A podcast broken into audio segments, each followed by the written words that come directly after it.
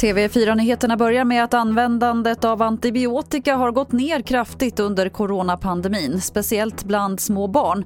Där visar siffror från Folkhälsomyndigheten och de drar slutsatsen att det i vanliga fall skrivs ut för mycket.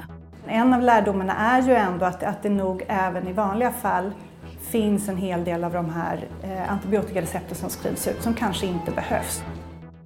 Det sa Malin Grape på Folkhälsomyndigheten. Så har en dyster milstolpe passerats i coronastatistiken. Över 100 miljoner människor i världen har nu konstaterats smittade. Det här enligt siffror från Johns Hopkins-universitetet. Just nu är USA det land som är värst drabbat med nästan en fjärdedel av alla rapporterade fall. Från och med idag kommer en skola i Hör att sätta in väktare för att föräldrar inte respekterat coronarestriktionerna. Redan i höstas blev det konflikter när föräldrar vägrade lämna lokalerna trots att de uppmanades till det.